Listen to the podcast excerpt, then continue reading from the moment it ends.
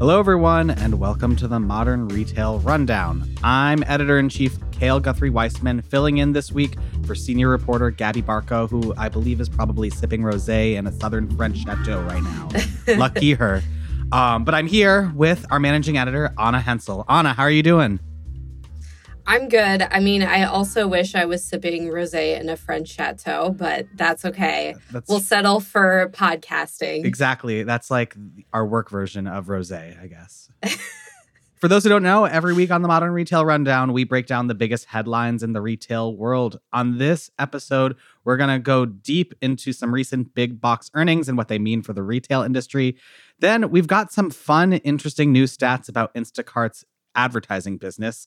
Um, we're going to drill into that. And Anna and I love to talk about uh, e commerce advertising businesses. So I'm sure we'll have a fun conversation there. And then lastly, we're going into the world of digital fast fashion with um, some recent Shein fundraising news. It's a lot to do, but let's get started. So, first, Anna, the week in retail earnings. Uh, who were some of the companies that that announced their earnings this week?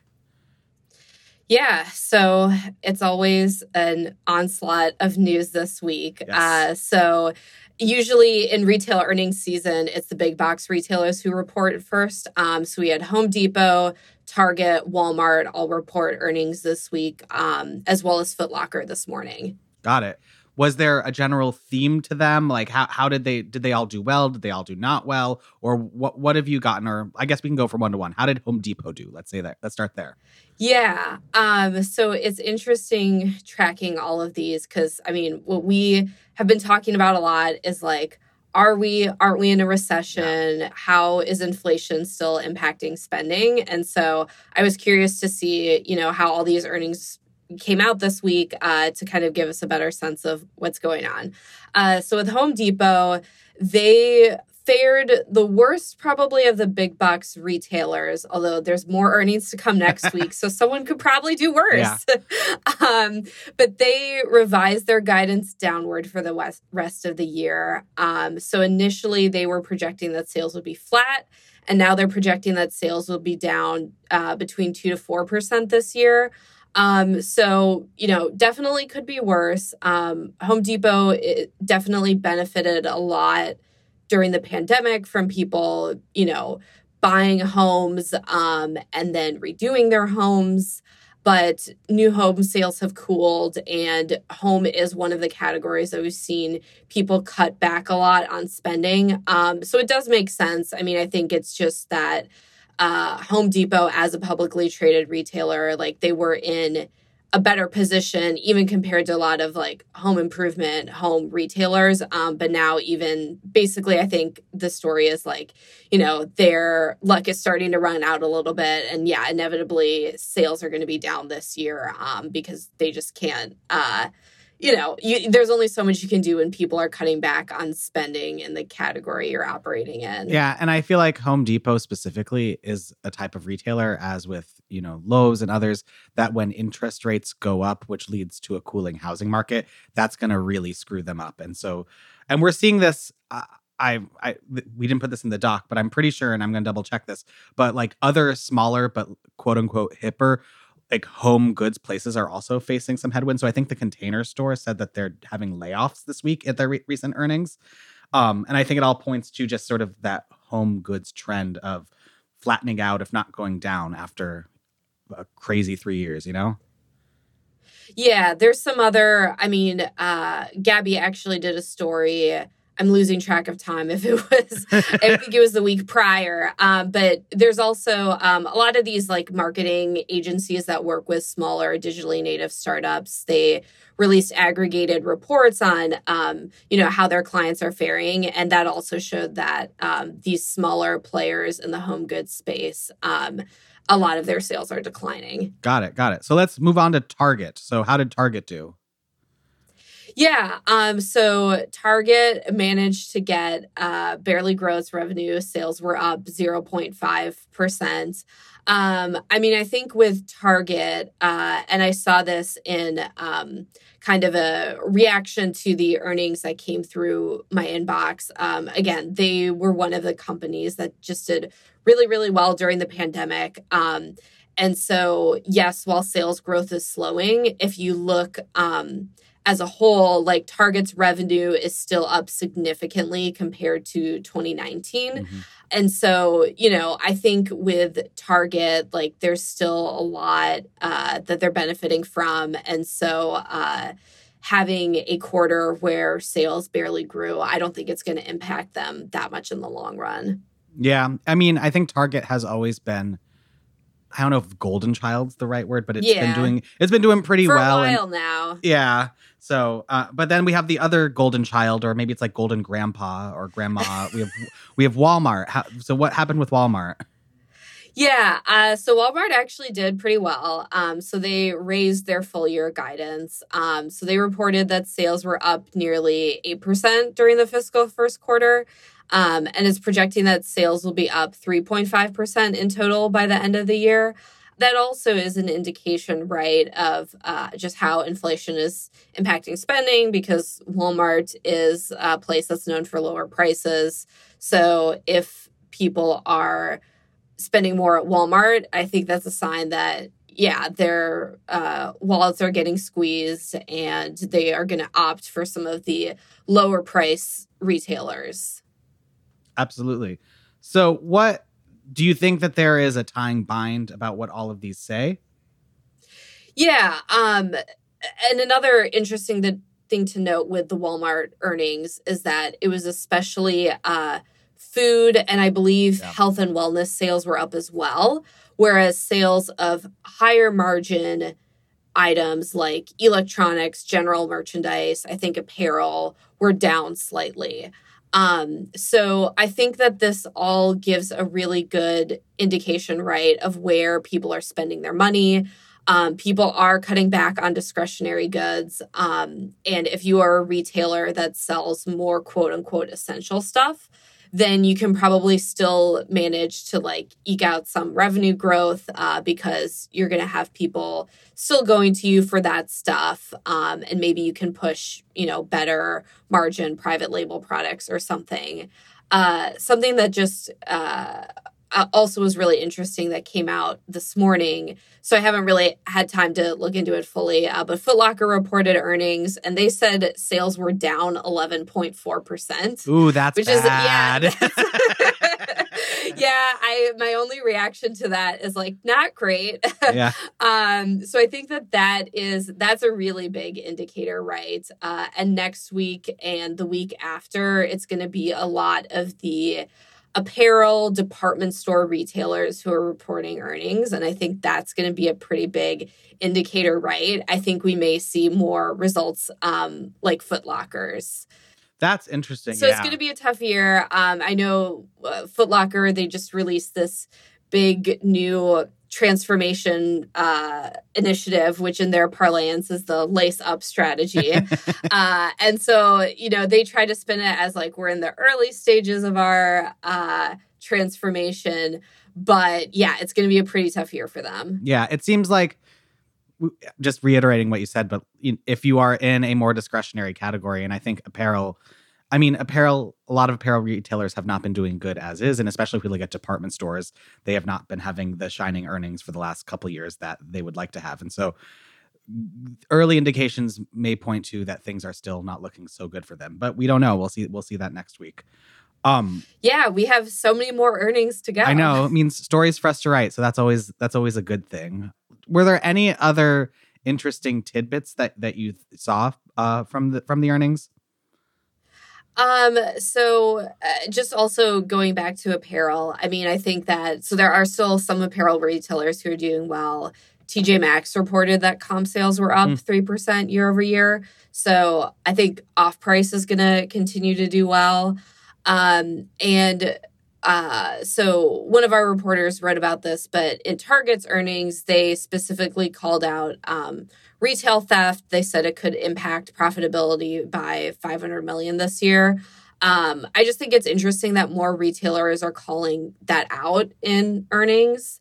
Um, and i also think it goes to show i don't know i mean there's just a lot going on right now. Um, like inflation is the big story but there's a lot of other challenging things that retailers are dealing with right now. I actually wanted to ask about the retail theft thing because i found that really interesting where I think it was Walgreens about a six months ago or you know last mm. year said a very similar thing and there was a bunch of news about how this is hurting our bottom line there's organized retail theft we're doing this and then at the next earnings report the ceo was like i think the quote was like maybe we cried a little bit too much or you know pretty much said like yeah. maybe we over we over emphasized what this problem is and i wonder if some CEOs are seeing the initial thing that companies like Walgreens did and thinking that they can use that as a rationale for less good profit profits because I think now is going to be a tough time to to, to be you know to grow your profits given the economic landscape. But maybe I'm wrong. What what, what are your thoughts on that?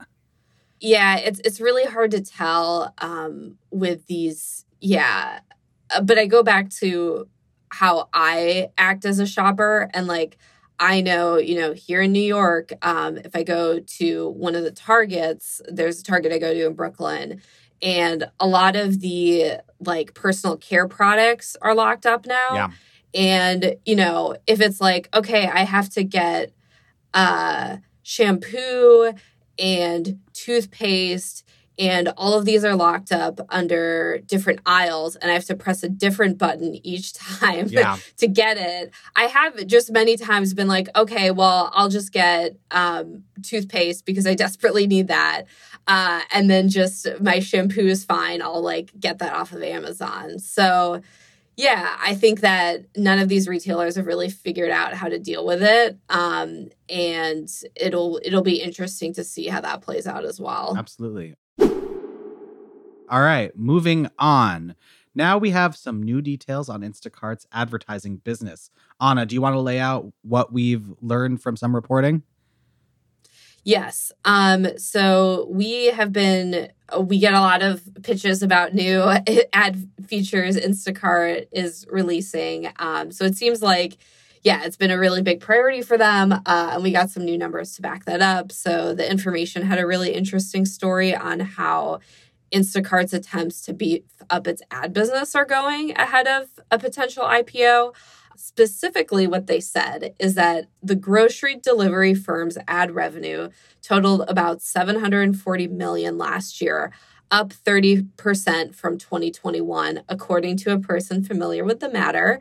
Uh, and then the information story also said that nearly 30% of Instacart's 2022 revenue came from selling advertising rather than delivering groceries. Um, so both of those numbers were pretty interesting to me. I mean, I feel like a lot of times when a company launches, you know, some new revenue initiative, it's usually like a single digit yeah. percent of revenue or something. 30% is pretty significant. Um, and also, I mean, yeah, 740 million. So it's pretty close to building a billion dollar advertising business, which is crazy. Yeah. And like the hope for every platform is to really grow through ads because the margins are so great on that. And so, especially yeah. when you're Instacart, where you're in the grocery business, and I imagine if they did not do advertising, it would never have any semblance of ever being profitable. So this is these are the type of numbers they want to show, at least to make investors happy, right? Yeah, and also um, Instacart's been rumored for a long time that it's going to be going public. I think the information story said that they're targeting after Labor Day. Uh, and so, especially if you're going public right, you want as many revenue lines going up and to the right as possible. Yeah. Um, so, yeah, it makes sense that they've been really focusing a lot on being like, we're not just a grocery delivery platform, we're also an advertising business. So, can you give a little bit of context about some of the new um, the new updates to the ad platform? Because you're completely right that I, our inboxes are full with pitches about Instacart with some new shoppable this, some new that, and it, it all goes towards one strategic move, which is to grow the advertising business. But what what have you seen that was notable from from these recent from, from these recent updates? Yeah, so um, with all of these companies, tech companies that start with very nascent ad platforms, right? A lot of the focus is on just um, releasing new different types of ad units. Uh, so I know that they released a uh, weighted items ad unit, which lets um, brands advertise, which is kind of crazy as I'm talking about this, but like weighted items like a banana, but like, do you really want to be advertising a banana? I mean, like, it's a very Chiquita does. cheap purchase. Yeah, that's true. That's true. I take it back. um, I think uh, so. You know, they they're constantly having new ad formats, trying to make things more shoppable, or maybe like promoting video and ads. Um, they also are trying to get more retailers to use its retail media network. So I think one of the latest announcements was that uh, Sprouts is going to be using Instacart to power its retail media network, which, you know, gives them more revenue and also uh, more data. I think what's also been pretty interesting about Instacart is they've had a lot of announcements recently that are all about um, actually helping CPG brands advertise, uh, do bigger uh, kind of splashy advertising campaigns, especially on TV. Mm-hmm. And what I do find funny about Instacart, and every tech company does this as they're building their ad platforms, but like a lot of their language is about how we're just trying to help our partners grow. Because like how how can you argue with that? All they want to do is help other businesses they're just a, like a benevolent them, platform that that's here to help. Exactly just like facebook helps small businesses um, so they uh, announced a partnership with roku to allow brands um, to measure so you know if you're a cpg brand and you're running an ad on roku then you can track who bought something on Instacart after viewing an ad. Uh, so I think that is pretty, it's all about, right, like using their data to help um, companies advertise on other platforms, which I think actually is pretty smart because obviously they're not just going to advertise yeah. on Instacart. And then they also did a co branded TV campaign with AB InBev in the lead up to the Super Bowl, which is like, um, you know, it's not something they're going to be doing with every brand that's not really replicable. But again, I think it's interesting to me that their strategy is also like trying to get companies to advertise more on Instacart, but also like we'll help you with your t- TV advertising too. Well, it makes sense in a certain way because yes, Instacart wants to be a huge platform that everyone uses, but I still the, the jury's out for me personally yeah. whether it'll become as ubiquitous as Amazon in terms of people who use it. So if you provide these other ancillary services that go beyond the app itself, that's that's a real ticket to growth, right? Right. Yeah. I mean, I think that uh, it, so with Instacart too, like they're seeing pretty good growth right now from their advertising business. But yeah, to your point, you know, the question I have is like, how much will people continue to use grocery delivery? Yeah.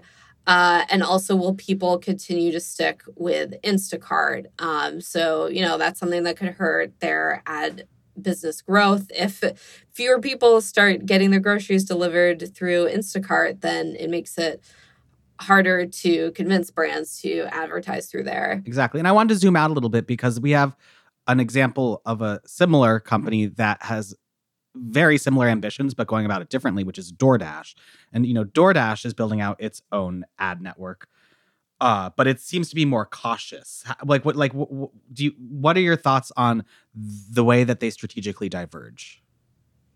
Yeah, so um, it it was pretty interesting to me. This information article specifically contrasted how Instacart is building out its ad business to how DoorDash is doing it.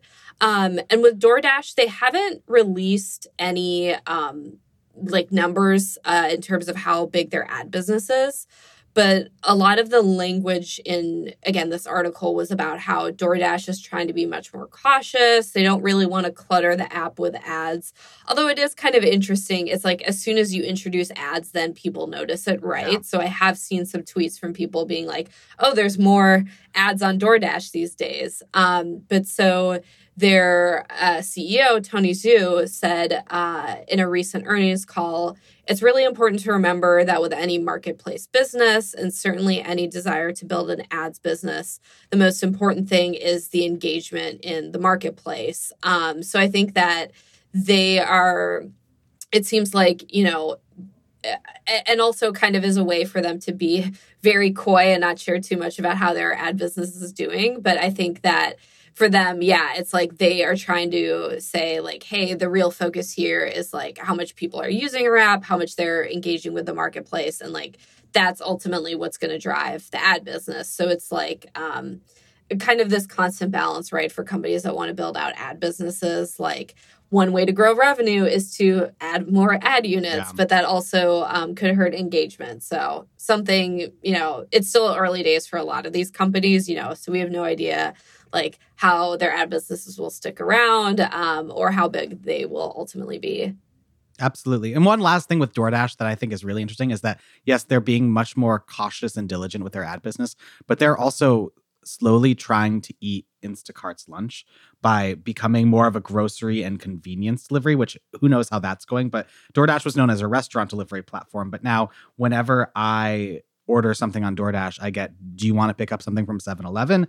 Uh, so I, I find it interesting that it's, they're all going into a similar area when it comes to delivery, but now they have different advertising strategies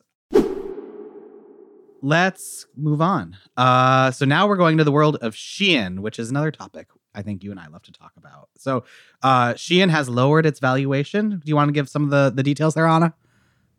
Yeah. So I I kind of uh, so I pitched this story to you yesterday, and I kind of laughed because I just read the headline. And it was like, oh, Shein lowers its valuation. I was like, wow, that's such big news. And like, basically they lowered their valuation from one astronomical number to another astronomical number. They're still doing good but a year ago they were valued at 100 billion and now they're only valued at 66 oh poor so, poor Shein. Poor Shein.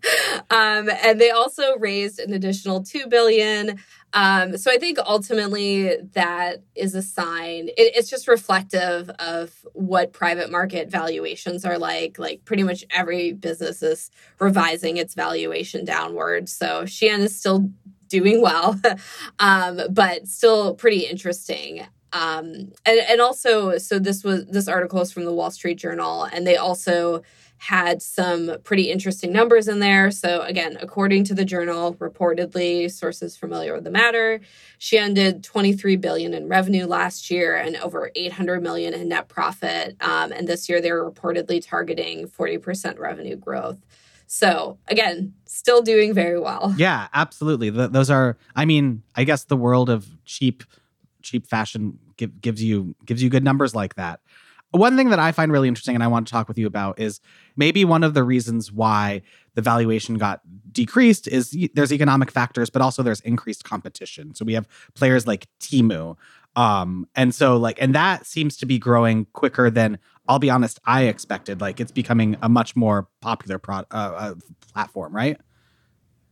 Yeah, um, Temu's been I mean, it's crazy. They just launched in the US last year. They haven't even been in the US um, for a year. And they have, they've basically just been on an advertising blitz ever since. Um, so, you know, makes sense that they're growing fast. They have been um, doing a lot of splashy advertising. Like they ran multiple Super Bowl ads, not just one. Um, and so, according to Sensor Tower, Temu actually has more monthly mobile active app users in the US than Shein. And, you know, so uh, with people who buy through these platforms, not everyone has the mobile app, right? Um, but I think that that is really interesting. Um, and certainly, you know, everyone in the fast fashion space has been watching Shein. And I think that inevitably now um, all these companies are going to be figuring out like okay how can we eat a little bit of their lunch basically absolutely it also seems like there's been recent headlines both on modern retail and others that these type these new uh, e-commerce platforms are going a very Amazon like route where they're building out a third party marketplace. So I think sh- yeah, Shein has been hiring up and they already launched one in Brazil. Is that right? And has Shein launched in the US? I don't remember. Um, I think that they certainly were hiring for people to help them launch uh, a few months ago. And so I think that um, what was interesting is that with those job listings with Shein, they really wanted to recruit US sellers. Mm. Um, and so I think that that kind of feeds into um, so, like, there's a lot of talk around the perception of Shein, but I think, like, clearly it's not hurting its sales. But, um, you know, whenever you have um, an app that churns out a lot of very inexpensive clothing items very quickly, there's a lot of concerns about quality. Um, so I think that like a lot of companies when they launch a third party marketplace, right, they're trying to they're doing it to grow a new line of business but also the margins are probably better mm-hmm. because they don't have to ship the product themselves that's why um, uh, like macy's has launched a third party marketplace walmart has obviously um, but with shein i think it's like a way to kind of change their perception a little bit um, and to again kind of similar to what we were talking about with instacart. Yeah. all these companies just, just want to say that they're helping yeah. small businesses. We're just helping. We're just we're just big helpers. Um, yeah and um, i think that and also get people to think about Shein for different things um, than just ultra fast fashion. I would also say, and this is something that we didn't talk about before, but I'd love to get your thoughts.